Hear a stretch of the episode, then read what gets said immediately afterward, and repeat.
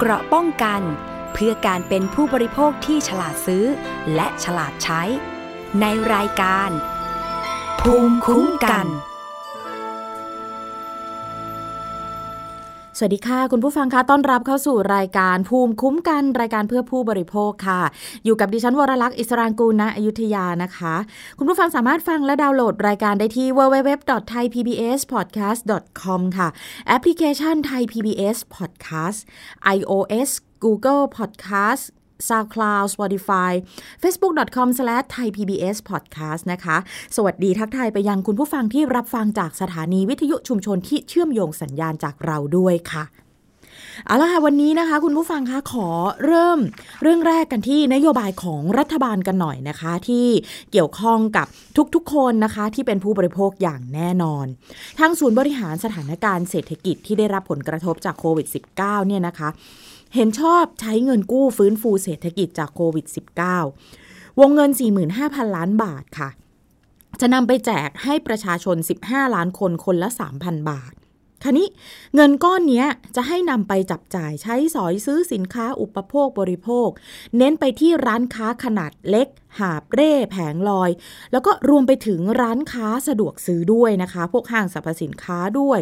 ซึ่งกระทรวงการคลังเนี่ยก็จะพิจารณาอีกครั้งหนึ่งว่าเอื้อกับประโยชน์รายใหญ่นะไปเอื้อให้กับแบบทุนรายใหญ่หรือไม่อย่างไรนะคะ นี่เป็นสิ่งที่ออกมาคราวนี้มันคืออะไรยังไงกันบ้างนะคะ ที่ประชุมของศูนย์บริหารสถานการณ์เศรษฐกิจที่ได้รับผลกระทบจากโควิด -19 หรือว่าสบศเนี่ยเขาเห็นชอบมาตรการ กระตุ้นการบริโภคนะคะเป็นเรื่องของการเเป็นอีกหนึ่งมาตรการที่ออกมาว่างั้นเหอะนะคะ เป็นการแจกเงินให้กับคนที่อายุ 18 ปีขึ้นไปจำนวน 15 ล้านคน คนละ 3,000 บาทเขาจะบอกว่าเขาบอกว่าเขาจะให้เวลาใช้เนี่ยสเดือน มีข้อกำหนดให้ใช้วันละ 100 ถึง 250 บาท ใช้จ่ายผ่านแอปพลิเคชันเป๋าตังนะ กำหนดให้ผู้ที่ได้สิทธิ์เนี่ยนะคะ จะนำเงินไปใช้กับร้านค้าหาเร่แผงลอยที่มาลงทะเบียน ที่คาดว่าจะมีประมาณ 80,000 ร้านค้า ซึ่งขณะนี้เนี่ยยังเปิดให้ซื้อของในร้านค้าสะดวกซื้อ ห้างสรรพสินค้าเข้าร่วมนะคะ โดยการซื้อของเนี่ยจะเป็นแบบร่วมจ่าย ผู้ซื้อจ่ายร้อยละ 50 รัฐจ่ายร้อยละ 50โดยรัฐบาลเนี่ยจะใช้เงินกู้ในโครงการนี้จำนวน 45,000 ล้านบาทนะคะ เมื่อรวมกับที่ผู้ได้สิทธิ์ต้องออกด้วยก็จะทำให้มีเงินหมุนเวียนในระบบเนี่ยประมาณสัก 90,000 ล้านบาทค่ะคุณผู้ฟัง รูปแบบทั้งหมดเนี่ย จะให้กระทรวงการคลังเนี่ยกลับไปทำรายละเอียดภายใน 2 สัปดาห์ เพราะว่าต้องการที่จะให้เงินเนี่ยนะคะกระจายไปสู่ร้านค้ารายย่อยหาเร่แผงลอย แล้วก็นำกลับมาเสนอให้กับสบสสบสเนี่ยเห็นชอบอีกครั้งหนึ่งเพื่อเข้าคอรมอก็คาดว่าถ้าทุกอย่างเป็นไปตามนี้ก็คือจะเริ่มโครงการได้ในเดือนตุลาคม 2563 นะคะ ฟังรายละเอียดเพิ่มเติมจากคุณดนุชาพิชยนันนะคะ รองเลขาธิการสำนักงานสภาพัฒนาการเศรษฐกิจและสังคมแห่งชาตินะคะ จะอธิบายเรื่องของโครงการนี้ให้เราเข้าใจเพิ่มเติมค่ะนะครับ อันนี้จะเป็นเห็นชอบในหลักการ แล้วก็จะต้องมีการทำในรายละเอียดเพิ่มเติมต่อไปนะครับ ในระยะถัดไปก็คือ เรื่องของมาตรการกระตุ้นการใช้จ่ายรอบใหม่นะครับ การกระตุ้นการใช้จ่ายรอบใหม่ในครั้งนี้เนี่ยก็วัตถุประสงค์ก็คือเพื่อที่ต้องการลดค่าครองชีพของประชาชนทั่วไปนะครับในขณะเดียวกันเนี่ยก็จะพยายามที่จะให้เกิดการกระจายรายได้นะครับ ไปยังผู้ประกอบการรายย่อยนะครับ โดยเฉพาะพวกหาเร่แผงลอยเนี่ยในทุกๆพื้นที่นะครับ ซึ่งกลุ่มเป้าหมายก็จะเป็นประชาชนอายุ 18 ปีขึ้นไปนะครับ สัญชาติไทยจำนวนไม่เกิน 15 ล้านคนนะครับ ที่จะมีสิทธิ์เข้าเข้าถึงมาตรการนี้นะครับ แล้วก็ร้านค้าทั่วไปนะครับ โดยเฉพาะร้านค้ารายย่อยหาเร่แผงลอยนะครับ ประเภทสินค้าที่จะมีการจับจ่ายใช้สอยกันก็คือเรื่องของอาหารเครื่องดื่มนะครับ ก็คือเป็นสินค้าอุปโภคบริโภคนะครับเป็นหลักยกเว้นแอลกอฮอล์กับบุหรี่นะครับ ไม่เข้าข่ายที่จะใช้ในโครงการนี้นะครับงบประมาณเนี่ยตอนที่ตั้งเป้าไว้ในประมาณ 15 ล้านคนนะครับ ถ้าเกิดว่ามีการใช้ เต็ม 15 ล้านคนเนี่ยก็จะอยู่ที่ประมาณสัก 45,000 ล้าน ซึ่งตรงส่วนนี้เนี่ยวิธีการก็คือว่าเรามันจะมีการตัวสิทธิประโยชน์นะครับที่จะได้ก็คือตตัวผู้ใช้ก็จะคล้ายๆ กับชิมช็อปใช้นะครับ เพียงแต่อันนี้จะเป็นชิมช็อปจะเป็นลักษณะที่จะใช้แอปเป๋าตังค์เนี่ยนะครับ ไปจับจ่ายใช้สอยกับทางผู้ประกอบการรายย่อยจริงๆนะครับไม่ว่าจะเป็นหาบเร่แผงลอยต่างๆนะครับ วิธีการก็คือ สมมติผมไปซื้อของนะครับก็จำจำจำกัดวงเงินเอาไว้ประมาณต่อวันเนี่ยไม่เกินร้อยถึงสองบาท เพื่อไม่ให้มันเพื่อให้มันเกิดการใช้กับกับกลุ่มที่เป็นเป็นรายย่อยนะครับ อันนี้ในในในหลักการก็คือตอนนี้เป็นเป็นตัวเบื้องต้นนะครับที่คิดกันไว้นะครับ ส่วนนี้ปั๊บเนี่ยเราไปใช้นะครับ ผมก็จ่าย 50%รัฐก็จะจ่ายให้อีก 50%ไปที่ตัวร้านค้านะครับ หรือว่าหาบเล่แผงลอยนะครับ อันนี้ก็จะเป็นตัวที่จะช่วยให้เกิดการหมุนเวียนในระบบเศรษฐกิจได้มากขึ้นนะครับ เพราะนั้นในวงเงิน 45,000 ล้านที่จะใช้ตรงนี้เนี่ยถ้ารวมจากส่วนที่เราเป็นคนจ่ายด้วยนะครับ ถ้าใช้เต็มวงเงินก็จะมีเงินหมุนเวียนในระบบเนี่ยประมาณ 90,000 ล้านนะครับ ซึ่งอันนี้ก็จะกระจายไปยังผู้ประกอบการรายย่อยนะครับโดยเฉพาะหาบเร่แผงลอยต่างๆ ได้มากขึ้นนะครับ ในส่วนนี้เองคณะกรรมการก็เห็นชอบในหลักการนะครับ แล้วทางกระทรวงคลังโดยสำนักงานเศรษฐกิจการคลังเนี่ย ก็จะไปดำเนินการจัดทำรายละเอียดนะครับ ไม่ว่าจะเป็นเรื่องของระบบในการที่จะใช้ในส่วนนี้นะครับ รูปแบบการการจ่ายเงิน รูปแบบการรับเงินนะครับ จะทำแบบรูปแบบไหนนะครับ เพราะอันนี้จะไม่เหมือนกับชิมช็อปใช้รอบที่ผ่านมานะครับ เพราะอันนั้นจะใช้กับพวกพวกร้านอาหารใหญ่ๆหรืออะไรพวกนี้นะครับ แต่ว่าอันนี้จะใช้กับพวกรายย่อยจริง ๆ นะครับ เพราะฉะนั้นก็ตรงนี้จะต้องกลับไปทำรายละเอียด แล้วจะกลับมา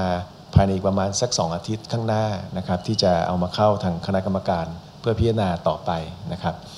ค่ะนั่นเป็นรายละเอียดจากคุณดานุชานะคะ รองเลขาธิการสำนักงานสภาพัฒนาการเศรษฐกิจและสังคมแห่งชาติทีนี้ทันทีที่ทางสบศอนุมัติหลักการมาตรการกระตุ้นการใช้จ่ายของประชาชน ด้วยการอุดหนุนเงินร้อยละ 50สำหรับค่าใช้จ่ายอุปโภคบริโภคเนี่ย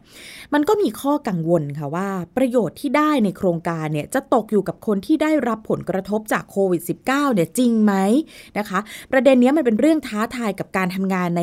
ในในทุกๆ ครั้งของรัฐบาลอยู่แล้วนะคะ เศรษฐกิจฟุบชัดเจน เงินต่างประเทศเนี่ยไม่เข้า ลงทุนลดลง ส่งออกน้อยลง รัฐบาลก็กำลังเรียกความเชื่อมั่น เศรษฐกิจและเรียกเงินหมุนเวียนด้วยจัด 2 แพ็กเกจนะคะ วงเงินรวมใน 68,000 ล้านบาท เอกชน ประชาชนร่วมจ่ายเงิน และรัฐแจกเงินมาสมทบ ทั้งจ้างงานผู้จบการศึกษาใหม่และค่าใช้จ่าย ซื้อสินค้าอุปโภคบริโภค จุดเน้นก็คือจ่ายคนละครึ่ง นะคะคราวนี้การอุดหนุนค่าครองชีพที่เรียกกันว่าโครงการคนละครึ่งเนี่ยพูดอีกแบบหนึ่งมันก็คือชิมช็อปใช้ในเวอร์ชั่นปรับปรุงใหม่นะคะศบศ. อนุมัติรูปแบบเบื้องต้นแบบนี้นะคะ โครงการนี้วงเงินช่วยเหลือค่าครองชีพ ประชาชน 3,000 บาท ใครมีโอกาสจากโครงการนี้อ่าทบทวนกันอีกครั้งหนึ่ง เบื้องต้นเป็นคนที่มีสัญชาติไทย อายุ 18 ปีขึ้นไป 15 ล้านคน คนอายุ 18 ปีขึ้นไปเนี่ยมีประมาณ 50 ล้าน แต่เงินเนี่ยมีจำกัด ใครประสงค์ก็ต้องลงทะเบียนที่เว็บไซต์คนละครึ่ง .com คล้ายชิมช็อปใช้นะคะ ลงทะเบียนก่อนมีสิทธิ์ได้ก่อน ไม่จำกัดว่ามีบัตรสวัสดิการหรือว่าข้าราชการก็มีสิทธิ์นะคะ โครงการเนี่ยคาดว่าจะเริ่มได้กลางเดือนตุลานะอย่างที่บอกไปแล้วคราวนี้เมื่อได้เงิน 3,000 บาทแล้วจะใช้งานยังไง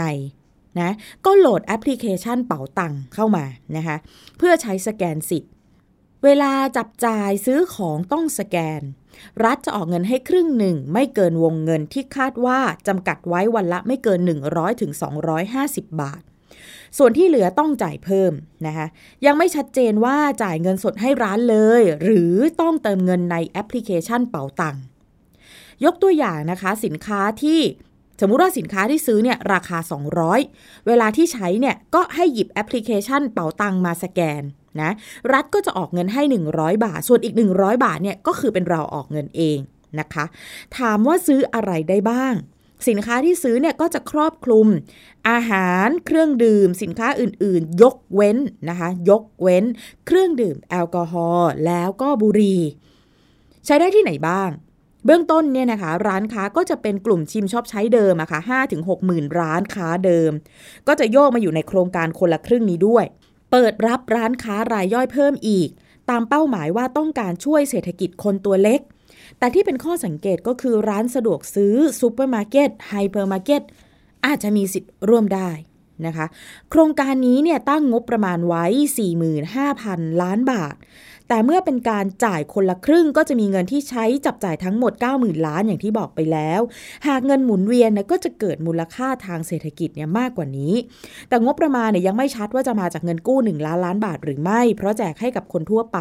ไม่เจาะจงว่าเป็นผู้ที่ถูกกระทบนะคะ ถ้าพิจารณาโครงการที่ผ่านๆมาเนี่ยใช้วิธีการลงทะเบียน ก็จะมีทั้งแบบที่ใครมีคุณสมบัติตามโครงการก็รับทั้งหมด เช่นบัตรสวัสดิการแห่งรัฐนะคะสำหรับผู้มีรายได้น้อยที่ให้ค่าใช้จ่ายรายเดือน และเราไม่ทิ้งการที่ให้เงินเยียวยาใน 3 เดือนเดือนละ 5,000 รวมเป็น 1 5ื่นกับกลุ่มอาชีพอิสระและผู้ตกงาน และแบบลงก่อนมีสิทธิ์ก่อน ทั้งชิมชอบใช้ ที่เนี่ยแหละนะคะ หลาย ๆ คนน่าจะอยู่อยู่ในข่ายนี้ก็ต้องอดหลับอดนอนแย่งกันลงทะเบียน แล้วก็เราเที่ยวด้วยกันนะที่เริ่มใช้ระบบร่วมจ่ายสัดส่วน 60 ต่อ 40 แต่ละโครงการหน่วยรัฐบาลคือน่าจะพอทราบปัญหาค่ะคุณผู้ฟังว่า คือ 2 กรณีนี้มักพบว่าคนได้เนี่ยไม่ใช่คนที่สมควรได้ว่างั้นเหอะนะคะ คนถูกกระทบเนี่ยไม่ได้ นะชิมชอบใช้ก็มีปัญหาหลักด้านการทุจริต เพราะว่ารัฐเนี่ยจ่ายเงินให้สแกนเอาเงินแล้วแบ่งกันทั้งที่ไม่มีการซื้อสินค้าจริงนะคะ แล้วก็รายใหญ่เนี่ยมักจะได้ประโยชน์นะคะพูดยากจริงๆนะคะ ในกรณีนี้เนี่ยในมุมนี้นักวิชาการนะคะ คุณนนริศพิสนยบุตร เป็นนักวิชาการอาวุโส TDRI มองประเด็นนี้นะคะ มองมองโครงการในรูปแบบเนี้ยแบบแบบจ่ายคนละครึ่งเนี่ย นะคะจริงๆ คือ support นะคะ แต่ว่ามีข้อเสนอข้อแนะนำหรือมีแง่มุมนะคะที่อยากจะนำเสนอในตรงนี้ว่านักวิชาการเนี่ยมองโครงการในลักษณะนี้แล้วเนี่ยมีข้อดีข้อเสียอย่างไรเราลองฟังจากอาจารย์นณริฏค่ะก่อนอื่นนะครับผมเห็นด้วยนะครับผมคิดว่าเศรษฐกิจในปัจจุบันเนี่ยค่อนข้างที่จะชะลอตัวรุนแรงนะครับ นั่นก็คือ เครื่องจักรต่างๆ มันไม่เดินเงินจากต่างประเทศมันก็ไม่เข้ามานักท่องเที่ยวก็ไม่เข้ามาการลงทุนลดลงส่งออกไม่ได้นะครับ เพราะฉะนั้นจึงเป็นหน้าที่ของภาครัฐที่จะต้องเข้ามากระตุ้นเศรษฐกิจนะครับ ผมตั้งข้อสังเกตนะครับว่าเงินก่อนหน้านี้นะครับภาครัฐมีความพยายามที่จะอัดฉีดเงินในระบบเศรษฐกิจนะครับ ไม่ว่าจะเป็นเงินเยียวยาตั้งไว้ 5 0 0แสนกว่าล้านนะครับ เงินลงทุน 4 0 0แสนกว่าล้านเนี่ย ท้ายที่สุดแล้วนะครับ มันก็ไม่เข้าเป้า มันยังมีเงินเหลือเยอะเงินห้าแสนกว่าล้านก็มีเงินเหลือสองแสนล้านเงินที่จะลงทุนสี่แสนกว่าล้านนะครับอ่าก็ไปได้จริง ๆ อนุมัติไปจริง ๆ พิจารณาน่าจะผ่านเกณฑ์แค่เก้าหมื่นล้านนะตอนนี้นะครับ ซึ่งเบิกจ่ายจริงยิ่งน้อยเข้าไปอีก มันจะเห็นได้ว่าสิ่งที่ภาครัฐทำตอนนี้มันกระตุ้นได้น้อยกว่าที่ควรจะเป็น เพราะฉะนั้นการมีโครงการที่จะอุดหนุนให้เกิดการจับจ่ายใช้สอยเนี่ยในภาพรวมผมเห็นด้วยนะครับจริงๆ ผมคิดว่าถ้าภาครัฐมีโครงการลักษณะนี้หลาย ๆ โครงการสนับสนุนด้านการท่องเที่ยวเนี่ยจะเป็นสิ่งที่ดี อย่างไรก็ดีนะครับ ถ้าดูในไส้ในผมอาจจะมีความกังวลใจในบางประการนะครับ ผมขออนุญาตพูดข้อดีนะครับ ผมชอบในลักษณะที่เป็นโคเปนะครับ เมื่อไหร่ก็ตามที่เราใช้กลไกที่เรียกว่าโคเปหรือก็คือรับจ่ายส่วนหนึ่ง นะครับ ให้ผู้บริโภคผู้ที่จะเข้าโครงการจ่ายได้ส่วนหนึ่งอันนี้มันเป็นการกระตุ้นที่ดี ไม่ทำให้เกิดพฤติกรรมที่คนจะมาใช้เฉพาะเงินของภาครัฐอย่างเดียวมันก็จะเกิดประสิทธิภาพการจ่ายมากขึ้น ก็คือจากทั้งส่วนภาครัฐที่กระตุ้นด้วย แล้วก็ส่วนทั้งผู้บริโภค ผู้เข้าร่วมโครงการที่จ่ายเข้าไปด้วยอย่างไรก็ตามนะครับเงื่อนไขประการหนึ่งที่ผมอาจจะกังวลใจคือเรื่องของร้านค้าที่เข้าร่วมนะครับ ทุกๆ ครั้งที่เกิดวิกฤตนะครับผู้ที่รับผลกระทบจะไม่เท่าเทียมกันธุรกิจขนาดใหญ่ มักจะเป็นธุรกิจที่ได้รับผลกระทบน้อยนะครับปานกลาง ธุรกิจขนาดปานกลางได้รับผลกระทบปานกลาง และธุรกิจขนาดย่อมก็ได้รับผลกระทบมากนะครับแต่ทุกๆ ครั้งสิ่งที่เหมือนกันเช่นเดียวกันก็คือ เวลามีนโยบายภาครัฐในการเข้าไปช่วยเหลือเนี่ยเรามักจะพบว่าธุรกิจขนาดใหญ่เนี่ย จะแสวงหาโอกาสจากนโยบายภาครัฐได้ดีกว่านะครับ เช่น กรณีของตัวช็อปช่วยชาติ เราเคยมีกรณีลักษณะนี้มาแล้วนะครับ แล้วก็พบว่า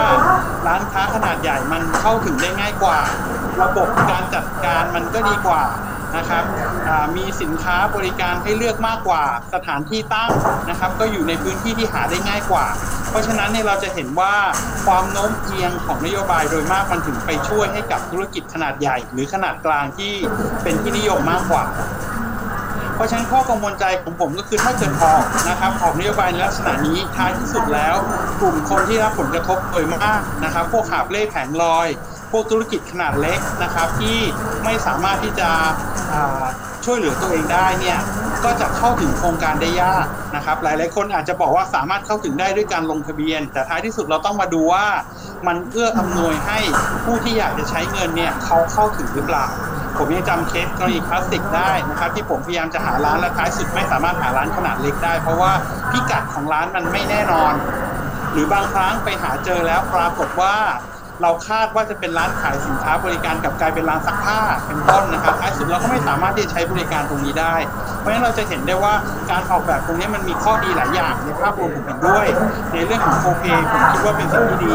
แต่ว่าอยากให้ภาครัฐพยายามทำยังไงก็ได้นะครับหรือจัดสรรโคต้าให้ธุรกิจขนาดกลาง ขนาดย่อมเนี่ยเข้าถึงโครงการให้ด้วย อันนี้จะเป็นประโยชน์มากครับคิดว่าไซส์ของโครงการอาจจะเพิ่มได้มากกว่านี้นะครับผมคิดว่าแค่ 45,000 ล้านบาทถ้ามีการร่วมจ่ายด้วยเพิ่มเป็น 9 0,000 ล้านเนี่ยมันอาจจะยังเล็กไป ผมเทียบตัวอย่างนะครับ เช่นเศรษฐกิจขนาดของเรามีอยู่ถึง 16 ล้านล้านนะครับ GDP ของเรา เพราะฉะนั้น 1%มันก็คือ 1 6 0 0 0 0 ล้านแล้ว แต่อันนี้กระตุ้นได้จริงๆ แค่ 90,000 ล้าน ยังแค่ 0.5 ใช่ไหมครับ ถ้าผมคิดเร็วๆประมาณ 0.5%นั่นเองก็ยังถือว่าน้อย เพราะว่าเวลาเราประมาณกันนะครับ ตัวเลขทางเศรษฐกิจมันลดลงเท่าไหร่ เราพูดกันในเชิงตกกันถึง 5% 7% 8%ตอนนี้หลายๆเฮาบางบางสถาบันวิจัยได้พูดถึง 10%เข้าไปแล้วนะเพราะการที่ภาครัฐจะมาอุดหนุนในช่องทางที่เหมาะสมผมคิดว่าไซส์ของเงินหรือขนาดโครงการก็สำคัญนะถ้าเกิดสามารถเพิ่มได้ตรงนี้ผมคิดว่าจะเป็นสิ่งที่ดี ในเรื่องของกระบวนการใช่ไหมครับผมเข้าใจว่าภาครัฐเนี่ยจะต้องมีการกำหนดเงื่อนไขอยู่นะครับ ซึ่งบางครั้งเงื่อนไขก็เป็นอุปสรรคอยู่นะครับ ผมเข้าใจว่า อย่างเช่นตอนที่เกิดชิมคับใช้การที่ถ้าใครจำได้คือต้องมานั่งตื่น รอเวลากันที่จะลงทะเบียนบ้างก็ตีสองตีสามอันนี้ผมคิดว่าเป็นอุปสรรคอยู่ในการใช้นะครับ ถ้าให้แบบทั่วหน้ามันก็มีข้อดีของมันคือสะดวกนะครับ แต่ถ้าเกิดว่าภาครัฐมีการเก็บข้อมูล ก็จะมีข้อดีเหมือนกัน ถ้าภาครัฐสามารถเอาข้อมูลดังกล่าวไปใช้ในการวิเคราะห์ต่างๆ นานานะซึ่งอย่างไรก็ดีผมยังไม่เคยเห็นนะครับ ว่าภาครัฐที่เอาข้อมูลดังกล่าวไปใช้จริงนะครับ เพราะฉะนั้นโดยส่วนตัวผมยังคิดว่าถ้าภาครัฐอยากจะสนับสนุนนะครับ ผมคิดว่าถ้าเกิดผูกกับตัวของบัตรประชาชนได้จะดีนะครับเพราะบัตรประชาชนมีข้อมูลอยู่แล้วว่าเราอายุเท่าไหร่ใช่ไหมครับ และ 2 ก็คืออาจจะบังคับให้คนสมัครเป็นในรูปของพร้อมเพย์การให้เงินอุดหนุนในลักษณะของพร้อมเพย์เนี่ยก็จะเป็นอีกตัวหนึ่งที่จะช่วยได้ดี เมื่อเศรษฐกิจฟุบชัดเจนเนี่ยต้องพึ่งเงินในประเทศนะคะ โครงการร่วมจ่ายก็จะมีข้อดีที่กระตุ้น แบบมีประสิทธิภาพ ไม่ใช่ใช้เงินรัฐอย่างเดียว ก็อย่างที่บอกนะคะ ความเห็นฝ่ายวิชาการก็ยังมองว่าน้อยไปด้วยซ้ำเพราะว่าเศรษฐกิจเนี่ยหดตัว 8% 10%หากเทียบ GDP ไทย 16.9 ล้านล้านบาทโครงการนี้ช่วยได้ไม่ถึง 0.5%ของ GDP ขณะที่การเก็บข้อมูลของรัฐบาลเนี่ยหลายต่อหลายครั้งจากการลงทะเบียนโครงการต่างๆ ยังไม่เห็นนำไปใช้ประโยชน์ในทางอื่นแต่อย่างใดนะคะ ก็ดูเป้าหมายแล้วพยายามให้คนที่ยังมีกำลังซื้อในยอมควักเงินออกมาใช้ จึงใช้วิธีคัดกรองคนนะก็ไม่รู้ว่ามาตรการแบบนี้เนี่ยมีรายละเอียดชัดเจนเนี่ยจะ เป็นที่พอใจแค่ไหนนะ ถ้าไม่สามารถลงทะเบียนได้ทุกคนอันนี้คือคำถามใหญ่เลยนะคะ ยังไงคงจะต้องจับตาดูกันก็คืออยู่อยู่ในช่วงที่กำลังพิจารณากันอยู่นะคะ ถึงรายละเอียดต่างๆ อีกสักประมาณสัก 2 สัปดาห์ ก็น่าจะมีความคืบหน้านะคะสำหรับตัวโครงการนี้นะ ว่าจะเป็นไปตามที่คุยให้ฟังมาทั้งหมดนี้หรือไม่อย่างไรข้อท้วงติงของนักวิชาการนะคะที่ ไม่ได้เชิงไม่เห็นด้วยนะ คือหลักการเนี่ยดี แต่มีรายละเอียดอะไรบางอย่างที่น่านำไปคิดต่อนะคะเอาละค่ะ พักกันสักครู่หนึ่งก่อนนะคะ เดี๋ยวช่วงหน้าเนี่ยมีเรื่องของการใช้บริการทางการเงินบนโทรศัพท์มือถือ คือการใช้ทางออนไลน์เนี่ยมีปัญหากันเยอะเลยอยากจะนำมาเล่าให้ฟังว่าถ้าใช้ให้ปลอดภัยเนี่ยควรจะใช้ยังไงมีคำแนะนำยังไงบ้าง เดี๋ยวพักกันสักครู่หนึ่งก่อนค่ะ เกราะป้องกัน เพื่อการเป็นผู้บริโภคที่ฉลาดซื้อ และฉลาดใช้ ในรายการ ภูมิคุ้มกัน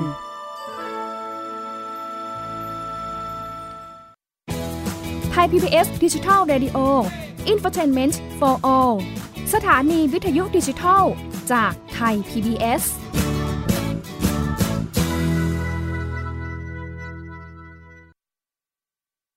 อยู่ที่ไหนก็ติดตามเราได้ทุกที่ ผ่านช่องทางออนไลน์ จากไทย PBS Digital Radio ทั้ง Facebook Twitter Instagram และ YouTube Search คำว่าไทย PBS Radio แล้วกดไลค์หรือ Subscribe แล้วค่อยแชร์ กับคอนเทนต์ดี ๆ ที่ไม่อยากให้คุณพลาดอ้อเรามีให้คุณฟังผ่านพอดแคสต์แล้วนะ อัปเดตสถานการณ์รอบโลก ประเทศจีนนี่เราทราบกันดีนะคะว่าเป็นประเทศที่จะมีปัญหาเรื่องความสมดุลของประชากร คนที่ได้รับความสนใจจากวิกฤตในครั้งนี้ก็คือนายกรัฐมนตรีนิวซีแลนด์ เรื่องราวสีสันจากต่างแดน ก็มีช่อง YouTube เป็นของตัวเองใช้ชื่อว่าครัวคุณยาย โรงพยาบาลเพื่อดูแล ช้างเหล่านี้ที่เมืองมัทุราค่ะที่รัฐอุตรประเทศ จะมีภารกิจก็คือส่งนักบินอวกาศผู้หญิงล้วนอืมๆออกค่ะไปทำภารกิจ หน้าต่างโลก โดยทีมข่าวต่างประเทศไทย PBS ทุกวันจันทร์ถึงศุกร์ 12นาฬิกา ทางไทย PBS ดิจิทัล Radio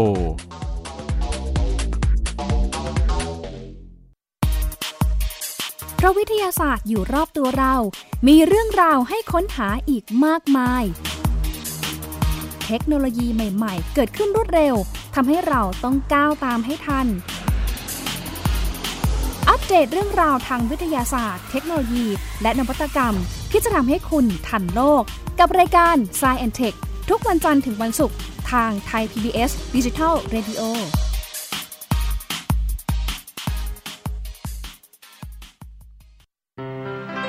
เกราะป้องกัน เพื่อการเป็นผู้บริโภคที่ฉลาดซื้อ และฉลาดใช้ ในรายการ ภูมิคุ้มกัน เข้าสู่ช่วงที่ 2 ของภูมิคุ้มกันรายการเพื่อผู้บริโภคนะคะ ก่อนที่จะไปถึงช่วงที่ขายของไว้เมื่อเมื่อเมื่อสักครู่นี้นะคะ เรื่องที่ขายของไว้ก็คือ เรื่องของการใช้บริการทางการเงิน ขอแวะมาที่เรื่องนี้ก่อนเป็นอีกเรื่องหนึ่งนะคะที่อยากนำมาเตือนภัยกันนะคะดิฉันเชื่อว่าคุณผู้ฟังรายการภูมิคุ้มกันหลาย ๆ คน เป็นนักท่องเที่ยวด้วยนะอยากอยากจะท่องเที่ยวแบบดำน้ำนะคะแบบสำรวจชีวิต ใต้ท้องทะเล ดิฉันมีคนรอบตัวหลาย ๆ คนเลยนะคะที่หลงไหลในโลกใต้ท้องทะเลนะคะ ชอบที่จะดำน้ำดูปะการัง แต่ว่าส่วนใหญ่แล้วเนี่ยหลาย ๆ คนที่ชื่นชอบการท่องเที่ยวในลักษณะแบบนี้เนี่ยจะทราบแล้วก็จะ รู้ดีว่าการลงไปดำน้ำเนี่ยมีอะไรบ้างที่ควรที่จะต้องช่วยกันดูแลรักษาอย่าทำลายนะคะ แต่ก็ยังมีกรณีเกิดขึ้นเลยนำมาเล่าให้ฟังนะคะ แล้วก็ไม่อยากจะให้คุณผู้ฟังเนี่ยกลายเป็นหนึ่งในคนที่มีพฤติกรรมแบบนี้นะคะ ก่อนหน้านี้เนี่ยทางกรมทรัพยากรทางทะเลและชายฝั่ง เขาบอกตามหาชาวต่างชาตินะดำน้ำไล่จับสัตว์ใต้ทะเลที่เกาะพังงานนะเพจ Facebook ของกรมทรัพยากรทางทะเลและชายฝั่ง โพสต์ตามหาชาวต่างชาติสองคนนะเป็นคู่ชายหญิง เพราะว่ามีพฤติกรรมที่ไม่เหมาะสม คือการไล่จับสัตว์ทะเลในแนวปะการัง ใช้ไม้เซลฟี่เขี่ยให้สัตว์ตื่น แล้วก็วิ่งหนีนะคะซึ่งเป็น พื้นที่ในทะเลเกาะพะงันจังหวัดสุพรรณบุรีนะคะ เกี่ยวกับเรื่องนี้ค่ะ คุณวราวุฒิศิลปะอาชารัฐมนตรี ว่าการกระทรวงทรัพยากรธรรมชาติและสิ่งสิ่งแวดล้อมเนี่ยก็ไม่พอใจการกระทำของนักท่องเที่ยวทั้งสองคนอย่างมากนะคะ ก็สั่งการให้ทางกรมเนี่ยตามหาตัวเพื่อดำเนินคดีตามกฎหมายนะคะ คุณโสพลทองดีเนี่ยรองอธิบดีกรมทรัพยากรทางทะเลและชายฝั่ง กระทรวงทรัพยากรกระทรวงทรัพยากรธรรมชาติและสิ่งแวดล้อมก็สั่งการให้หน่วยงานในพื้นที่เกาะพังงานเนี่ยลงพื้นที่ตรวจสอบกับกลุ่มนักดำน้ำเลย แล้วก็บริษัททัวร์ในพื้นที่เกาะพังงานเกาะเต่าจังหวัดสุราษฎร์นะคะ เพื่อดูว่าเป็นลูกทัวร์ของผู้ประกอบการเจ้าไหนนะถ้ามากับบริษัททัวร์ก็ต้องภาคทันผู้ประกอบการ แล้วก็ครูดำน้ำที่ไม่กวดขัน ชุดลูกทัวร์ของตัวเองปล่อยให้มีพฤติกรรมแบบนี้นะคะ บทลงโทษของนักท่องเที่ยวทั้งสองคนเนี่ยก็ต้องตรวจสอบให้รู้พิกัดที่เกิดเหตุให้ชัดเจน แต่ถ้าอยู่ในเขตอุทยานแห่งชาติก็จะโดนข้อหาล่าสัตว์ และจะลงโทษให้เข็ดหลาบเลยนะคะเอ่อตอนนี้คือเขาก่อนหน้านี้นะคะ ในในตอนที่มีประเด็นนี้เขาก็ตามหาตัวกันนะคะคุณผู้ฟัง อันนี้ล่าสุดค่ะเขาตามหาตัวเจอแล้วนะคะ คุณโสพลทองดีเนี่ยอธิบดีกรมทรัพยากรทางทะเลและ ชายฝั่ง เปิดเผยถึงความคืบหน้ากรณีสังคมวิจารณ์ พฤติกรรมของชาวต่างชาติ ดำน้ำแถวแนวปะการังเกาะพะงันจังหวัดสุราษฎร์และจับสัตว์ทะเลมาเล่นแนวว่า สามารถติดตามชาวต่างชาติสองคนนี้ได้แล้วนะคะ จากการสอบถามเบื้องต้นเนี่ยทราบว่าทั้งคู่เนี่ยเป็นครูสอนดำน้ำและเป็นเจ้าของร้านอาหารนะคะบนเกาะพะงัน และมีเรือชอบพาลูกค้าร้านอาหารไปดำน้ำสองคนเนี่ยเขาก็รับสารภาพกับเจ้าหน้าที่ตำรวจสพเกาะพะงันว่าเป็นคนที่บันทึกวิดีโอบริเวณหาดสลัดเกาะพะงันและก็เผยแพร่ทาง YouTube นะคะ เจ้าหน้าที่ของหน่วยงานเนี่ยจึงได้ลงบันทึกประจำวันเพื่อดำเนินการตามขั้นตอนของกฎหมายนะ สำหรับพื้นที่เกิดเหตุเนี่ยนะคะ ถูกกำหนดให้เป็นพื้นที่คุ้มครองสิ่งแวดล้อม ดังนั้นการกระทำการฝ่าฝืนจะถูกปรับไม่เกิน 1 0 0 0 0แสนบาท หรือจำคุกไม่เกิน 1 ปี หรือทั้งจำทั้งปรับ นะคะ นอกจากนี้เนี่ยก็ได้สั่งการให้เจ้าหน้าที่เนี่ยตรวจสอบใบอนุญาตสอนดำน้ำรวมทั้งใบอนุญาตอื่น ๆ โดยให้ประสานกับนายวิชวุฒิจินโต ผู้ว่าราชการจังหวัดสุราษฎร์ธานีเพื่อเร่งดำเนินการในส่วนที่เกี่ยวข้อง ทางผู้ว่าในสั่งการให้หน่วยงานในพื้นที่ตรวจสอบและดำเนินคดีเบื้องต้นเนี่ยพบว่า 1 รายถูกแจ้งข้อหาเป็นบุคคลต่างด้าว ไม่แจ้งเปลี่ยนที่อยู่อาศัยต่อเจ้าพนักงาน ขออภัยค่ะต่อ พนักงานเจ้าหน้าที่ภายใน 24 ชั่วโมง นับแต่วันที่เข้าพักอาศัยนะคะ จึงทำการเปรียบเทียบปรับภรรยาของชายชาวต่างชาติ ฐานเป็นเจ้าบ้านหรือผู้ครอบครองเคหสถานหรือผู้จัดการโรงแรม รับคนต่างด้าวซึ่งได้รับอนุญาตให้อยู่ในราชอาณาจักรเป็นการชั่วคราว เข้าพักอาศัยโดยไม่แจ้งต่อเจ้าพนักงานเป็น เวลาภายใน 24 ชั่วโมงนะคะ คืออันนี้ก็ก็ก็เป็นสิ่งที่มันเขาเรียกอะไรเป็นเป็นประเด็นสืบเนื่องก็ไปเอาผิดในในส่วนตรงนั้นนะคะ แต่ว่าแน่นอนค่ะคุณผู้ฟังประเด็นที่เรากำลังดูกันอยู่ตอนนี้แล้วที่อยากจะ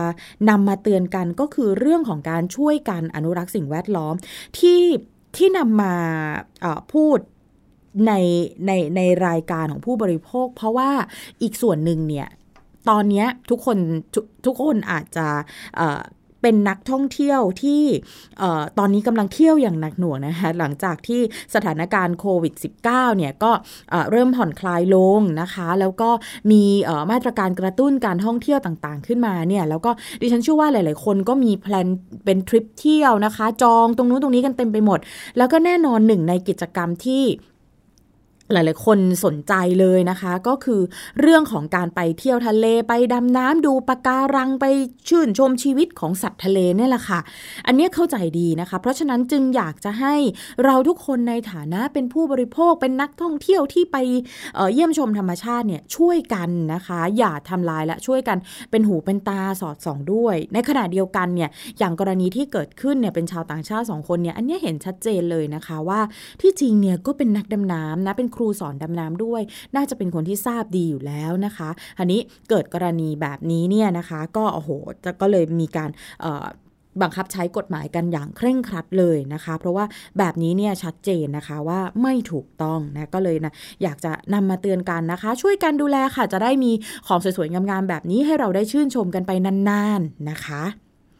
เอาละค่ะ มากันที่อีกเรื่องหนึ่งนะคะที่ขายของกันไว้นะมาแล้วนะคะ เรื่องของการใช้บริการทางการเงิน ผ่านโทรศัพท์มือถืออย่างไรให้ปลอดภัย เป็นข้อมูลที่ดิฉันนำมาจากมูลนิธิเพื่อผู้บริโภคค่ะ เขาบอกว่าในยุคที่โทรศัพท์มือถือแล้วก็อินเทอร์เน็ตเนี่ยแทบจะกลายเป็นส่วนหนึ่งของชีวิตประจำวัน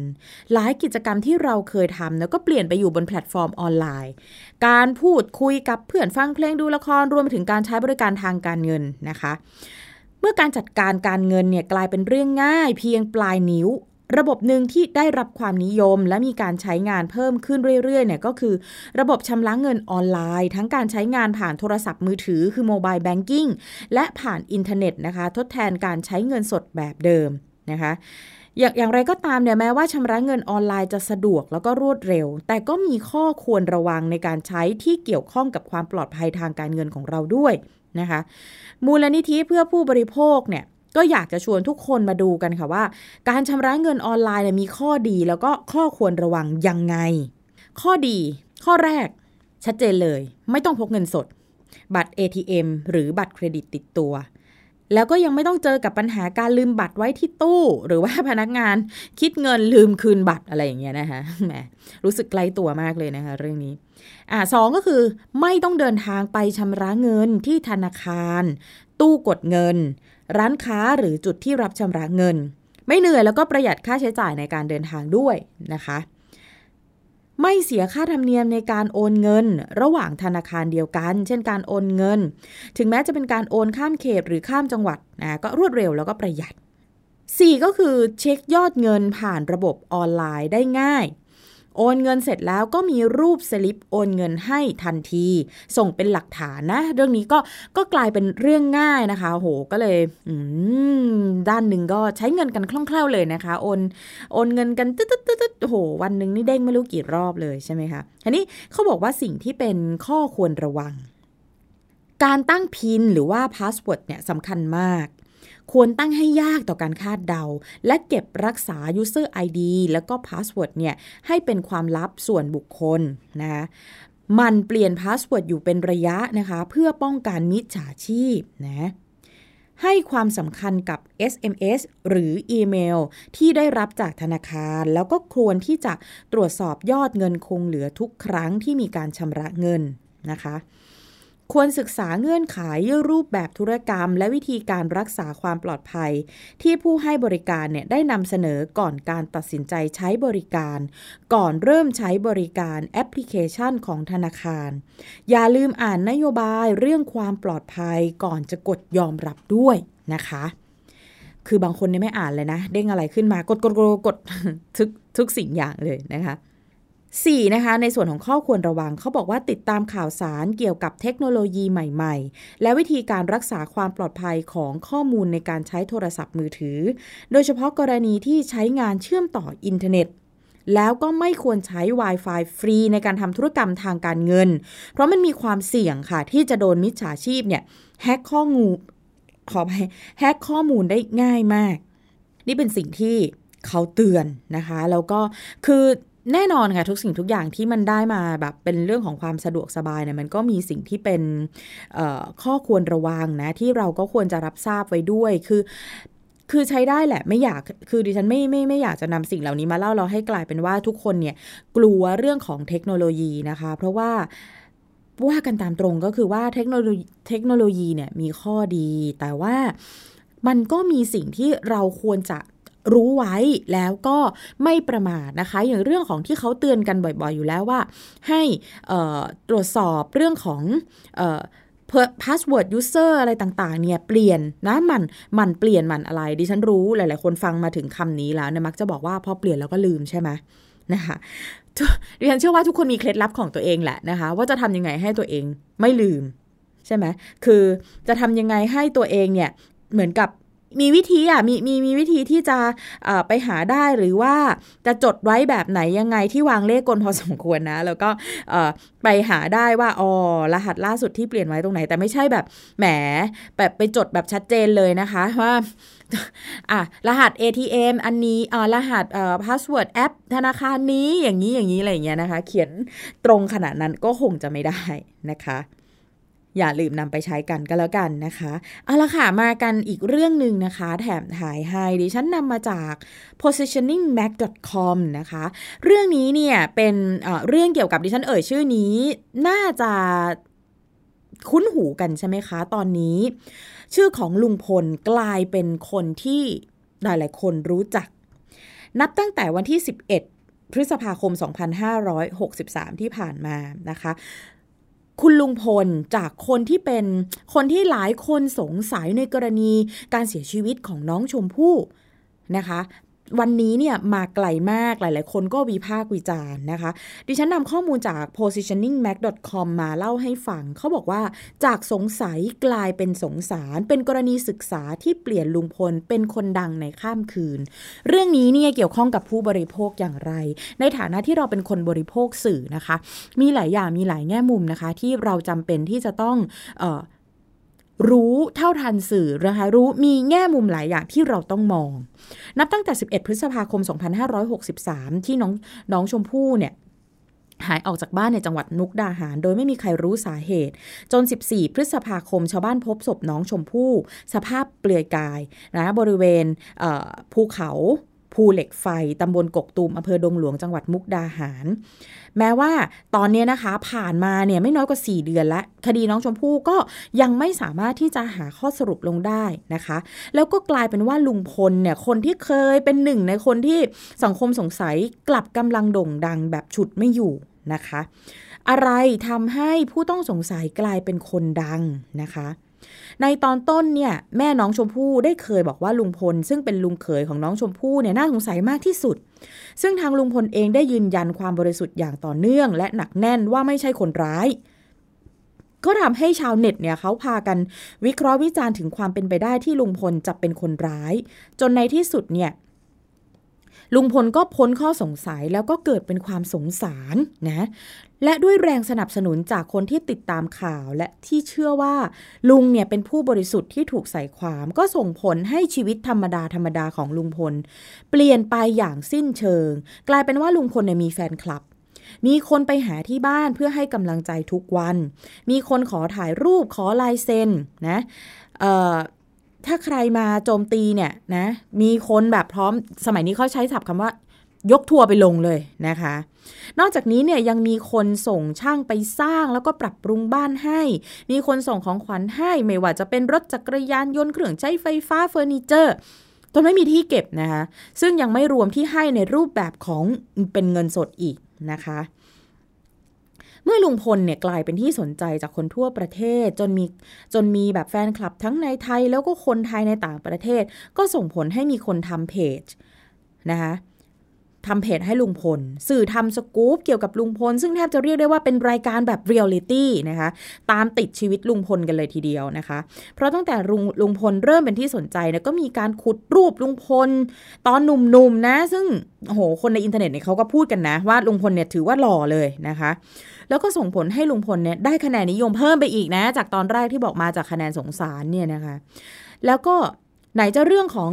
ที่ลุงพลเนี่ยร้องเพลงเพราะอีกนะ ยังไม่รวมเรื่องงานอดิเรก ไม่ว่าจะเป็นฟุตบอลทีมโปรด แล้วก็เริ่มลามไปถึงเรื่องส่วนตัวนะ โห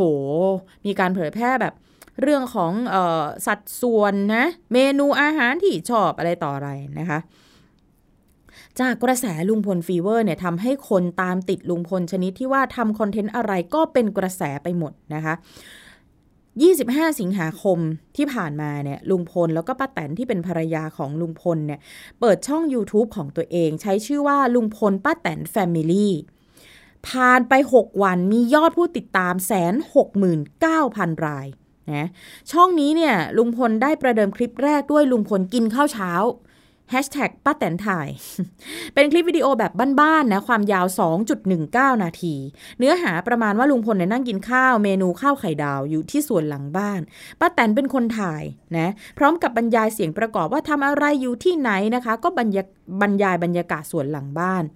แต่เชื่อไหมคะหลายคนคงเห็นแล้วเนาะคลิปวิดีโอลุงพลกินข้าวที่หลายหลายคนก็บอกว่ามันก็สุดแสนจะธรรมดาเนี่ยนะไม่ได้มีอะไร โกยยอดวิวไปค่ะ 9.34 แสนวิว ใช้เวลาประมาณ 1 สัปดาห์ น้ำตาไหลเลยนะคะ คนคนคนทำสื่ออย่างเราเนี่ยน้ำตาไหลเลย หลังจากนั้นลุงพลและป้าแตนเนี่ยก็เข้าสู่วงการครีเอเตอร์เต็มตัวนะ ปล่อยคลิปวิดีโอเกือบทุกวันนะคะ เนื้อหาก็อย่างที่บอกค่ะ ก็สไตล์บ้านๆเนี่ยแหละนะคะลุงพลป้าแตนพาชมบ้านคลิปวิดีโอร้องเพลงของลุงพลบ้างอะไรบ้างนะคะ แน่นอนว่าเมื่อมีชื่อเสียงเนี่ยลุงพลก็เริ่มกระจายไปคือชื่อเสียงพอเริ่มกระจายไปในแฟนคลับจำนวนมากนะส่งผลให้คนดังก็อยากจะมาร่วมงาน ในเรื่องของการร้องเพลงบอกแล้วใช่ไหมลุงพลนี่ถูกพูดถึงว่าเอ้ยร้องร้องเพลงเพราะนะคะค่ายเพลงมาหาถึงบ้าน ทาบทามให้เป็นนักร้องในสังกัด อ่าหนึ่งในนั้นพูดได้เลยนะคะ เห็นข่าวอยู่แล้วนะคะ คุณจินตลาภูลลาบนะคะ ชวนไปแบบฟิชเจอริงนะ เพลงเต่างอย ยอดวิวนะคะเบาๆค่ะ 6 ล้านวิวภายใน 3 วันนะคะ มีข่าวแว่วๆว่าลุงพลเนี่ยได้ส่วนแบ่งจากยอดวิวนี้ ไปแบบหลักแสนด้วยนะคะหรืออย่างแบบ ผู้ผู้กกับนะผู้กกับภาพยนตร์เนี่ยนะคะก็มีการแบบว่าโหมาขอแบบจะสร้างหนังนะ ชื่อบ้านกกกอกเดอะซีรีส์นะคะแล้วก็อยากได้ลุงพลเนี่ยมาร่วมแสดงด้วยนะคะเพราะกระแสความดังของคดีในบวกกับความนิยมของลุงพลส่งผลให้บ้านกกกอกกลายเป็นที่กลายเป็นที่ท่องเที่ยวนะคะ มีคนต่างพื้นที่เนี่ยเข้าไปที่หมู่บ้านทุกวัน บางกลุ่มเหมารถบัสมาบ้านน้องชมพู่นะคะ ขอถ่ายรูปคู่ขอลายเซ็นบุคคลในข่าวนะ รวมไปถึงตามรอยจุดเกิดเหตุต่างๆ เรียกได้ว่ากลายเป็นสถานที่ท่องเที่ยวแบบเต็มตัวเลยนะคะ จากกรณีของลุงพลเนี่ยเป็นอีกหนึ่งข้อพิสูจน์ได้ว่าจริง ๆ แล้วเนี่ยคนไทยเนี่ยชอบเสพคอนเทนต์หรือชอบอินฟลูเอนเซอร์ที่แสดงออกถึงความบ้านๆแบบคนธรรมดาเข้าถึงได้ง่าย หรือมีเรื่องราวมี story ขึ้นมาหน่อยนะเพราะรู้สึกว่าเป็นคนกลุ่มเดียวกันคนบ้านเดียวกัน ไม่ได้เป็นเน็ตไอดอลหรือว่าดาราคนดังที่มีไลฟ์สไตล์หรูหราอะไรนะคะ การเป็นเด็กสู้ชีวิตทำงานหาเลี้ยงตัวเองตั้งแต่เด็ก ๆ จนมีค่ายเพลงเป็นของตัวเองก็เป็น story ที่ส่งผลให้อย่างเจนนี่เนี่ยได้หมดถ้าสดชื่นเนี่ยดังเป็นพลุแตกเหมือนกัน ถึงแม้ว่าภายหลังเนี่ยก็จะมีเรื่องของดราม่าแล้วก็ปัญหารุมเร้านะคะ แต่ว่าแฟนคลับส่วนใหญ่ก็ชื่นชอบในกรณีที่ในมุมที่บอกว่าเป็นแบบคนสู้ชีวิตอะไรเงี้ยนะคะ สะท้อนความ real ของชีวิตส่วนหนึ่งสำหรับลุงพลเนี่ยก็เป็นการสะท้อนถึงวงการคนทำคอนเทนต์ด้วยเช่นกัน จริง ๆ แล้วก็ไม่จำเป็นต้องมีโปรดักชันใหญ่โต แค่เป็นคนที่มี character ถ่ายทอดความ real ของตนเองให้มากที่สุด สุดท้ายก็เป็นสิ่งที่คนไทยชื่นชอบนะคะ แน่นอนว่ามีเมื่อมีคนชอบก็ต้องมีคนไม่ชอบนะคะ บางยอดแชร์ยอดวิว ก็ไม่ได้เกิดจากแฟนคลับ แต่มาจากแบบเหมือนกับคนก็แชร์กันไป แล้วก็แบบไปจิกกัดนะคะชาวเน็ตมองว่าสื่อประโคมเรื่องของลุงพลมากเกินไป จนเกิดเป็นกระแสส่งผลให้เริ่มมีคนนำแฮชแท็กอะไรต่างๆเนี่ยนะคะมาแบบว่าล้อล้อเลียนกันนะคะ ก็มีคนบางส่วนที่มองว่าเพราะมีแฟนคลับให้ความสนใจ สื่อก็จำเป็นต้องขุดประเด็นลุงพลมาให้เกาะนะคะ ดังนั้นหากเลิกให้คนสนใจลุงพลสื่อก็ควรจะเลิกให้ความสำคัญนะคะ ก็อันนี้ก็ว่ากันไปนะคะ เหมือนไก่กับไข่นะมานำมาเล่าให้ฟังนะคะว่าที่มาที่ไปเนี่ยนะมันถูกวิเคราะห์ว่ากรณีนี้มันก็เป็นกรณีศึกษาที่เหมือนกับว่าจากความสงสาร แล้วก็นำมาสู่เนี่ยแหละค่ะกระแสที่เกิดขึ้นในขณะนี้นะเป็นอีกแง่มุมที่ผู้บริโภคสื่อควรจะ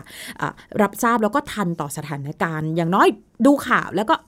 รับทราบหรือว่าเหมือนกับอ่านสถานการณ์นี้ไปด้วยได้ เอาละค่ะ ช่วงต่อไปคิดก่อนเชื่อค่ะ ดรแก้วกังสดานอัมภัยนักพิษวิทยา และคุณชนาทิพย์ไพรพงศ์นะคะ คุยกันเรื่อง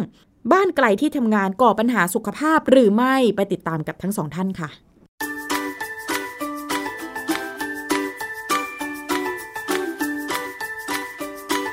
ช่วงคิดก่อนเชื่อ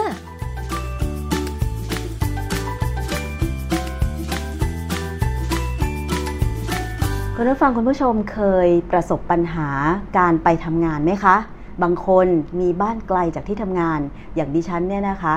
บ้านไกลจากที่ทำงานประมาณ 20 กิโลเมตร แต่ทุกวันนี้เริ่มรู้สึกจะเบื่อการเดินทางไปทำงานทั้งไปและกลับแล้ว เพราะว่าปัญหาการจราจรค่ะ วันนี้ช่วงคิดก่อนเชื่อเราจะมาพูดกันเรื่องนี้นะคะว่าการที่มีที่ทำงานอยู่ไกลบ้านเนี่ยนะคะ มันส่งผลกระทบต่อสุขภาพหรือไม่อาจารย์แก้วคะ แล้วแต่คนนะแล้วแล้วแต่สถานที่ด้วยบางทีมีบ้านไกล ๆ ก็มีประโยชน์ ค่ะ แต่คือไอ้เรื่องนี้เป็นเรื่องที่แปลกดีคือผมไปเจองานวิจัยของ Cornell University นะ ที่อเมริกาเนี่ยเขาเขาพูดเรื่องนี้เลย คือเขาก็คงศึกษาทางด้านเกี่ยวกับอะไรพฤติกรรมมนุษย์เกี่ยวกับผลทางด้านสุขภาพ แล้วก็คือไม่ได้วิทยาศาสตร์แท้ๆ แต่ว่าเป็นก็วิทยาศาสตร์นะเพราะโซเชียล สังคมวิสังคมศึกษาก็เป็นวิทยาศาสตร์แบบหนึ่งนะฮะมีการศึกษาการประเมินแบบวิทยาศาสตร์ดังนั้นเขาก็เลยศึกษาเรื่องเนี่ยว่าคนที่บ้านไกลๆเนี่ยปัญหาสุขภาพเป็นงั้นไหมสำหรับบางคนเนี่ยบอกว่าถ้าการเดินทางไปทำงานของคุณเนี่ยทำให้คุณรู้สึกว่าต้องใช้แรงกายมากเหลือเกิน อย่างคิดเนี่ยขี่จักรยานไปเนี่ยรู้ไว้เถอะนั่นเป็นประโยชน์ต่อสุขภาพของคุณอันนี้มันมันมันขึ้นอยู่กับบอกไงว่า บางที 20 กิโลนี่ไม่ไกลนะว่าไปไม่ไกล แต่ว่ามันไกลมันที่ดูไกลเพราะมันรถติด ใช่ แล้วเพราะว่าเราไม่สามารถจะเดินปั่นจักรยานไปได้หรือจักรยานหรืออะไรไปเลย คือเรา มันไม่สะดวก คือถ้าเราอยู่ประเทศเนเธอร์แลนด์ซึ่งมีจักรยานมากกว่าประชาชน แล้วก็อากาศหนาวเย็น อากาศสบายหนาวเย็นนี่ผมเคยขี่จักรยานตอนหิมะตกนะหุ่นหนาวเป็นบ้าจมูกที่แทบจะหลุด แต่มันต้องอย่างนั้นเพราะว่าเมืองที่ผมไปเรียนเนี่ย ไม่มีรถเมล์แท็กซี่มีคันเดียวเพราะงั้นเราก็ต้องขี่จักรยานพราะเราไม่อยากอยู่ในหอเพราะมันไอ้ไอ้ค่าค่าเช่าหอพักในมหาวิทยาลัยมันแพงเราก็ต้องไปอยู่ตามใต้ถุนบ้านคนอื่นเขาไปขี่จักรยานมาสักพักหนึ่งก็ดีสุขภาพดีมากแต่หนาวก็หนาวจริงแต่ว่าเราก็ใช้วิธีจูงบ้างขี่บ้าง อันนั้นคือประโยชน์คือแต่ถ้าเป็นกรุงเทพเนี่ยอย่าไปพูดถึงเรื่องแบบนี้ แต่ผมนี่ผมมองถึงคนที่อยู่ต่างจังหวัด เช่นลบบุรีอยู่ที่ไหนก็ได้ที่ไม่ใช่เมืองหลวง ที่ไม่ใช่เมืองใหญ่มากอะมีโอกาสได้เดิน มีโอกาสได้ขี่จักรยานนั่นคือประโยชน์นั่นคือเป็นบุญเลยที่ได้ออกกำลังกาย บางคนอาจจะชอบอย่างนักนักเรียนบางคนนักศึกษาบางคนเนี่ยชอบอยู่หอนอกมหาวิทยาลัย แต่ติดรั้วมหาวิทยาลัย ที่จะตื่นสายๆวิ่งไปเรียนได้ แต่ไม่อยากอยู่ในมหาวิทยาลัยเพราะมีกฎระเบียบนะอยู่ข้างนอก นอนดึกได้อะไรเงี้ยนะ อันนั้นไม่มีประโยชน์อันนั้นทำร้ายตัวเอง สู้อยู่ให้มันไกลมหาวิทยาลัย แล้วเดินไปออกกำลังกายตอนเช้านะได้ประโยชน์กว่าค่ะไอ้ไอ้แบบนี้ไม่ไหวนะเจออย่างเงี้ยอาจจะทำให้จิตเสื่อม ใช่ เพราะว่าทุกวันนี้เนี่ยมักจะดูทางโซเชียลมีเดียเรื่องของการรายงานสภาพจราจรอยู่บ่อยๆ โดยเฉพาะช่วงวันฝนตกแล้วรถติดมากๆ รถไฟฟ้าเสีย ใช่รถไฟฟ้าก็เสียนี่ภาพภาพนี้เอามาจากรถไฟฟ้าเสีย การเข้าคิวขึ้นรถไฟฟ้าเนี่ยแน่นยิ่งกว่าปลากระป๋องซะอีก เพราะฉะนั้นเนี่ยนี่คือชะตาชีวิตของคนกรุงที่ต้องเจอเหนื่อยใจไม่ได้เหนื่อยกาย กายก็เหนื่อยอาจารย์ดิฉันเคยไปสถานีรถไฟฟ้า BTS สยามนะตอนเย็นๆเนี่ยโอ้โห ดิฉันลายตา คือจะบอกว่าเวียนหัวก็ใช่ เพราะว่าคนเยอะมาก แล้วการเข้าคิวขึ้นรถไฟฟ้าเนี่ยเป็นอะไรที่ ถ้าขบวนหนึ่งมาแล้วมันเต็มไม่สามารถขึ้นได้เนี่ยต้องรออีกหลายขบวนเลยทีเดียว คือคือคือกายมันเหนื่อยตามใจแล้ว อันนี้มันไม่ใช่ คือบางทีกายเหนื่อยใจไม่เหนื่อยก็ไม่รู้สึกเหนื่อยค่ะ เวลาไม่อยากออกกำลังกายเนี่ยเล่นกีฬาเนี่ยกายมันเหนื่อยแต่ใจไม่เหนื่อยมันไม่รู้สึกเหนื่อยเท่าไหร่ แต่ถ้าใจมันเหนื่อยไปซะแล้วเนี่ยต่อให้กายไม่เหนื่อยมันก็เหนื่อยกายมันก็จะเหนื่อยตามค่ะในสหรัฐอเมริกาเนี่ยมีนักวิจัยหลายคนที่พยายามสำรวจเกี่ยวกับการ ที่ประชาชนต้องไปทำงานนะด้วยจักรยานเดินเท้า หรือระบบขนส่งมวลชนสาธารณะไอ้พวกรถไฟฟ้ารถใต้ดินรถอะไรเนี่ยก็ไปศึกษาเขามีการศึกษาว่าจะมีผลยังไงกับสุขภาพ เพื่อดูว่าการเดินทางแบบไหนดีกับระบบหัวใจ หรือการเป็นมะเร็ง หรือการตายแบบคนทั่วๆไปค่ะเขาเขาศึกษาผลว่าไอการเดินทางไปทำงานเป็นยังไง ปรากฏว่าผู้ที่ถีบจักรยานไปทำงาน ได้ประโยชน์สูงสุดค่ะมีความสุขร่างกายแข็งแรง ประหยัดสตางค์ดีด้วยนะก็ใครใครให้ที่ได้ทำงี้เนี่ย ถือว่าเป็นบุญนะคนที่อยู่แต่จังหวัดได้ขี่จักรยานไปทำงานจำได้มีผู้ว่าราชการจังหวัดจังหวัดหนึ่งจังหวัดเลยเลย แต่ว่าตอนนี้ท่านย้ายไปอยู่จังหวัดอื่น หรือเกษียณไปแล้วไม่แน่ใจเออนั่นจำเห็นข่าวท่านขี่จักรยานไปทำงานเนี่ย โอ้ดีจังเป็นตัวอย่างที่ดีของข้าราชการ มันประหยัดทุกอย่าง แล้วมันทำให้คือคือถ้าข้าราชการทุกคนประหยัดได้เนี่ยนะจะไม่คอร์รัปชันการคอร์รัปชันเนี่ยเบื้องล้นเลยเนี่ย เพราะไม่ประหยัดพื่อไปหาเรื่องต้องใช้เงิน เพราะนั้นการประหยัดเรื่องการเดินทางได้ ถ้าจักรยานเนี่ยมันก็อย่างเก่งก็สามสี่พันไม่ต้องเปลี่ยนบ่อยด้วยนะอาจจะเป็นอุปกรณ์เบรกเบิกยางเยิงอะไรนี่ก็ไม่กี่ตังค์ มันจะทำให้เราไม่ต้องไปขนขวายหาเงินมา เพราะว่าข้าราชการทุกคนก็มีบำเหน็จบำนาญอยู่แล้วนะเพราะฉะนั้นการคอร์รัปชันสาเหตุหนึ่งคือไม่พอ เงินไม่พอใช้ ต้องไปซื้อรถดีๆ ต้องไปซื้อนู่นซื้อนี่อย่างที่คนอื่นเขาทำกัน เพราะฉะนั้นที่เราบอกว่าข้าราชการครูเนี่ยเป็นหนี้กันทั้งประเทศเนี่ย เพราะว่าบางทีก็ไม่ได้อยู่ไกลที่ทำงาน ก็ขี่จักรยานไม่เป็นกันก็ต้องขี่รถกันต้องต้องมีกระบะต้องมีอะไรนะก็เป็นหนี้เขาต่อไปเหอะนะผู้ที่ถีบจักรยานนั้นดูเหมือนจะตาย ธรรมชาตินะช้ากว่าผู้ที่ใช้ระบบการเดินทางสาธารณะอย่างอื่นเนี่ยร้อยละสี่สิบเอ็ดโอ้โหแล้วก็ตายช้ากว่า อันนี้คือผลวิจัยที่อเมริกาที่อเมริกานะ แต่ต้องไม่ต้องต้องต้องตัดประเด็นอุบัติเหตุไปนะคือแต่อเมริกามันไม่ค่อยมีอุบัติเหตุที่คนไปชนจักรยาน ผมเคยจักรยานที่อเมริกาเนี่ยนะคนเขาหลบให้เลยพอเห็นจักรยานว่าเขารีบหลบ เพราะว่าถ้าชนเมื่อไหร่แล้วโอ้โหจ่ายน่าดูเลย มันมีการฟ้องร้อง เรื่องการที่คนมาชนจักรยานเนี่ยก็เก็บแพงมากนะทนายรวยเลยแสดงว่าเขาคุ้มครองคนปั่นจักรยานคุ้มครองคนปั่นจักรยานมาก ไม่เหมือนบ้านเรานะ บ้านเราเนี่ยจะคือบ้านเรานี่รถมันเยอะนะ แล้วถนนไม่ดีปัญหาคือถนนเราไม่ดี เราไม่มีทางจักรยานที่ดี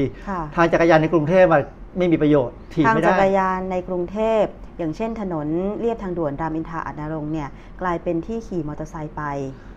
คือคือเราเราบอกแล้วมันมันไม่มีคนดูแลใช่คืออเมริกานี่ทำไม่ได้นะถ้าอย่างนี้นั้นน่าดูเลย เพราะเขามีเขามีกล้อง แล้วกล้องนี้จับแล้วปรับ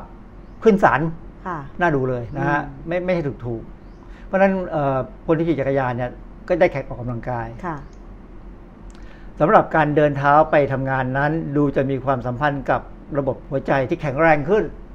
เพราะฉะนั้นใครที่ต้องเดินไปทำงาน ก็ สมัยผมเรียนหนังสือตอนเด็กๆ เนี่ยจำได้เลยว่ารถแน่นมาก บ้านอยู่ฝั่งทนจะไปเรียนที่โรงเรียนวัดมะกุฎซึ่งอยู่ใกล้กับสุศึกษาตอนเช้าเราขึ้นรถไปถึงสังฮีถึงสังฮีแล้วเนี่ยโอ้โหถ้าจะขึ้นรถไปวัดมะกุฎเนี่ยมันจริงมันก็ประมาณสักห้าโลสิบโลมั้งผมเดินอ๋อผมเดินเลย ตอนเย็นก็ยิ่งเดินใหญ่เลย ต้องเดินมาแล้วมาสังฮีเพื่อไปขึ้นรถสายรถเมล์ไปโหนรถเมล์กับเขานะ แต่ว่าอย่างนั้นก็ได้เดินแต่เช้า เด็กตั้งแต่เด็กจะได้เดินนะฮะแต่ว่าตอนดิฉันอยู่ประถมเนี่ยเรียนโรงเรียนในหมู่บ้านที่ต่างจังหวัดนะ ดิฉันเดินไปเรียนแล้วก็เมื่อก่อนจะมีความปลอดภัยให้สำหรับเด็กก็คือหัวหน้าแถวก็จะมีธงสีแดง ไว้นำขบวนไป แล้วเราก็เข้าแถวนั้น แล้วพอถึงหน้าโรงเรียนหัวหน้าแถวก็ กันรถแล้วมีคุณครูรับหน้าโรงเรียนก็คือ เอาธงแดงโบก เพื่อขอให้รถหยุด แล้วก็นักเรียนเดินผ่านเนี่ยแสดงว่าเด็กต่างจังหวัดโชคดีกว่าเด็กกรุงเทพคือมันเป็นมันเป็นความลำบากที่ถ้าดูให้ดีมันเป็นประโยชน์นะได้หัดเดินได้เดินออกกำลังกายเนี่ยมันแล้วมันมันส่งผลมาถึงอนาคตทีหลังนะฮะเด็กกรุงเทพเนี่ยนั่งรถไปถึงเช้า กินข้าวในรถ แต่งตัวในรถ ไม่ค่อยได้เดิน ไม่ค่อยได้เดิน แล้วก็จะถ้าถ้าไม่ได้โรงเรียนที่เขาตระหนักเรื่องสุขภาพนะ ก็จะอ้วนก็จะเป็นอะไรเป็นโรคเป็นอะไร เพราะนั้นก็ถือว่าคนต่างจังหวัดมีได้บุญกว่า อากาศดีกว่านะได้ออกกำลังกาย ผู้ที่เดินเท้าไปทำงานนั้น มีความเสี่ยงต่อการตายด้วยการหัวใจล้มเหลวเนี่ยหรือเฉียบพลันเนี่ยนะลดลงร้อยละยิบเจ็ด นะแล้วก็ท่านนับดีๆ ก็ลดลงไปร้อยสามสิบหกเมื่อคำนึงถึงการตายด้วยปัญหาหัวใจโดยรวม เพราะฉะนั้นสรุปแล้วเนี่ยโอกาสจะเป็นโรคหัวใจคือร่างกายไม่ได้หัวใจมันได้บริหาร จริง ๆ แล้วในที่สำคัญคือว่าถ้าใครเป็นโรคหัวใจผิดปกติไปแต่กำเนิด มันจะออกอาการเองจะได้ไปหาหมอก่อนกว่าที่ไม่ใช่คนอย่างคนที่ไม่ค่อยได้ออกกำลังกายเนี่ยบางทีไม่รู้กว่าจะไปรู้ก็สี่ห้าสิบแล้วก็ตายตรงนั้นเลย แต่ถ้าคนที่รู้ตัวตั้งแต่ต้นมืออาจจะรักษาหาย นะอาจจะผ่าตัดรักษาไอ้หัวใจที่ผิดปกติให้มันหายได้ เพราะนั้นการที่ได้เดินเท้าไปทำงานเนี่ยก็ดูเป็นของดีนะ เพราะนั้นอาจจะต้องเริ่มเดินเท้าบ้างไปบางส่วนมั้งแต่ดิฉันคงเดินไม่ไหว เพราะว่า 20 กิโลเมตรนะอาจารย์ เดินเมื่อถึงจุดหนึ่งที่รถมันติดมากจนไม่จะอยู่บนรถก็เปล่าประโยชน์ คนกรุงเทพเดินเป็นแถวเลย ใช่ใช่มีมีบางวันที่รุ่นพี่ไปทำงาน แล้วออฟฟิศเนี่ยอยู่แถวรัชโยธิน ซึ่งตรงนั้นจะขึ้นชื่อเรื่องรถติดมาก เขาก็ใช้วิธีการเดินนะคะ แล้วก็ถึงไปขึ้นรถเมล์รถตู้อีกจุดหนึ่ง ซึ่งอันนี้คนแท็กซี่ปัจจุบันเนี่ยกลัวมากผู้โดยสารทิ้ง เดินหนีบนรถติดเขาแท็กซี่ไปไหนไม่ได้แล้วก็จ่ายตังค์แล้วก็ติดอยู่ตรงนั้น เพราะนั้นแท็กซี่ถึงปฏิเสธที่จะต้องไปที่รถติดรถติดกลัวผู้โดยสารทิ้งนะเขาต้องปฏิเสธเพราะเขารู้ว่าผู้โดยสารทิ้งแน่แล้วตำรวจก็จะไปต้องไปจับเขาอีก เพราะนั้นเขายอมเสี่ยงเรื่องปฏิเสธผู้โดยสารดีกว่า แต่มันมีวิธีการแก้นะอาจารย์ คุยกับแท็กซี่บางคนก็บอกว่าเขาก็คุยกับผู้โดยสารตรงๆ ว่าไปย่านรถติดไปได้ แต่ว่าคุณต้องไม่ทิ้งผม ขอให้นั่งไปตลอดจนถึงจุดหมายปลายทาง แล้วถ้าผู้โดยสารคนไหนตกลงเขาก็ไปอย่างเงี้ยอาจารย์ดิฉันก็ไม่เคยทิ้งนะ ก็ก็อาจจะเป็นทางที่ดี ก็ดีกว่าปฏิเสธเลยนะ เพราะว่าบางทีมีปัญหามากตอนนี้รู้สึกคือคือแท็กซี่เขากลัวนะเราเข้าใจความรู้สึกนะ มันมีบทสรุปอันนึงในงานวิจัยนะเขาบอกว่าความจริงแล้วมันพอสังเกตได้ว่าการต้องออกแรงกายไปทำงาน และการมีความมีสุขภาพที่ดีนั่นแหละตลอดถึงการมียุยืนน่ะมันสัมพันธ์กัน เพราะนั้นคนที่มีเหมือนเหมือนมีบุญนะขับรถจากบ้านไปถึงที่ทำงาน เดินขึ้นขึ้นขึ้นลิฟต์นะไม่ขึ้นกระไดขึ้นลิฟต์ไปถึงก็นั่งโต๊ะทำงาน เย็นก็ทำเงี้ยเสาร์อาทิตย์ก็นอนอยู่บ้านไม่ได้ออกแรงนะเพราะฉะนั้นอันเนี้ยถึงทำให้ระบบสาธารณสุขเราเนี่ย ถึงต้องพยายามรณรงค์ให้คนออกแรง แค่ขยับอะไรก็พอแล้ว แค่ขยับเท่ากับออกกำลังกาย มันไม่ใช่หรอกจริงมันมันเหมือนกับการปลอบใจตัวเองอะนะว่าแค่ขยับจริง มันต้องมีเหงื่อต้องให้ได้เหงื่อให้ได้นะฝนตกก็ต้องให้ได้เหงื่อทำงานก็ต้องให้ได้เหงื่อนะเพราะงั้นถ้าทำไม่ได้ก็ต้องยอมรับสภาพว่าอนาคตคุณก็อาจจะเป็นโรคนั้นโรคนี้ก็ถ้า ยังไม่เป็นอยู่ สามารถที่จะช่วยตัวเองได้ก็พยายามที่ที่พูดเนี่ยหมายความว่าพูดไปถึงหลาย ๆ คนที่ผมรู้จักด้วยนะค่ะก็ให้เริ่มต้นออกกำลังกายหรือถ้าใครมีบ้านใกล้สถานที่ทำงาน และดูว่าถนนหนทางนั้น มันปลอดภัยพอที่จะปั่นจักรยานหรือเดินไปได้ ก็น่าจะใช้วิธีการนี้มากกว่าใช่ไหมคะคือนั่นในกรุงเทพเนี่ยปั่นจักรยานเนี่ยผมไม่เห็นด้วยเลย เพราะว่ามันมันเสี่ยงมากแล้วมันเสี่ยงกับอันตรายแต่ถ้าปั่นในหมู่บ้านเช่น ตอนเย็นๆอย่างเงี้ยได้ คือปั่นไปซื้อของปั่นไปทำงาน คืออย่างบางคนที่เขาแค่ไปไม่กี่โลไม่ถึงโลเนี่ยเขาก็เอารถออกไปซื้อของเนี่ยผมว่ามันก็เกินไปนะเดินไปก็เดินได้นะ เพราะฉะนั้นแต่ถ้าปั่นจักรยานเนี่ยต้องระวังมากๆเพราะบ้านเราเนี่ยคนไม่ค่อยเห็นจักรยานกันเพราะเขามัวแต่ต้องระวังอย่างอื่น ใช่นะคนที่ขับจักรขี่จักรยานเนี่ยอาจจะมีความรู้สึกว่าเขาต้องระวัง มันถนนถนนถ้ารถติดเนี่ยดูยากมากเพราะนั้นคนที่ขับรถ ก็คืออย่างผมผมขับรถกระบะสี่ประตูเนี่ยมันช้า มันไม่ค่อยได้ซิ่งกับเขาเท่าไหร่ เพราะนั้นเห็นจักรยานเห็นค่อนข้างเห็นง่ายนะก็ระวังได้มากขึ้น แต่ถ้าคนที่ขับรถดีๆ ประเภทเร็วๆเนี่ยนะฮะโอกาสเยอะมากเลยที่จะเฉียวจักรยานแล้วเฉียวแล้วไม่รู้ด้วย ใช่ เพราะมันไปเร็วจักรยานก็ล้มกระเด็นไปแล้ว เพราะฉะนั้นเนี่ยถ้าสมมติว่าทุกวันนี้ จะใช้จักรยานก็คงจะต้องเลือกดูว่าถนนที่จะใช้นั้นเป็นยังไง ถ้าเป็นถนนใหญ่การจราจรแออัดก็ควรจะหลีกเลี่ยงใช่ไหมคะ แต่ว่าถ้าใครขับรถยนต์หรือว่าใช้รถประเภทอื่น เวลาเห็นจักรยานปั่นอยู่เนี่ยนะคะ ก็ระมัดระวังไม่ไปชนเขาอะไรอย่างเงี้ยนะคะ เพราะว่าถ้าชนแล้วเรื่องยาว ค่ะ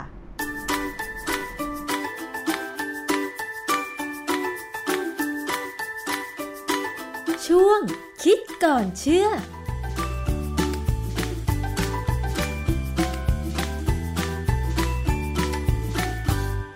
ขอบคุณดรแก้วแล้วก็คุณชนาทิพย์ด้วยนะคะสำหรับช่วงคิดก่อนเชื่อ วันนี้หมดเวลาแล้วสำหรับรายการภูมิคุ้มกันนะคะพบกันใหม่สัปดาห์หน้า วันนี้ลาไปก่อนสวัสดีค่ะ ติดตามรายการได้ที่ www.thaipbspodcast.com แอปพลิเคชัน Thai PBS Podcast หรือฟังผ่านแอปพลิเคชัน Podcast ของ iOS Google Podcast Android Podbean SoundCloud และ Spotify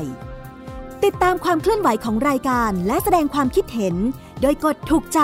ที่ facebook.com/thaipbspodcast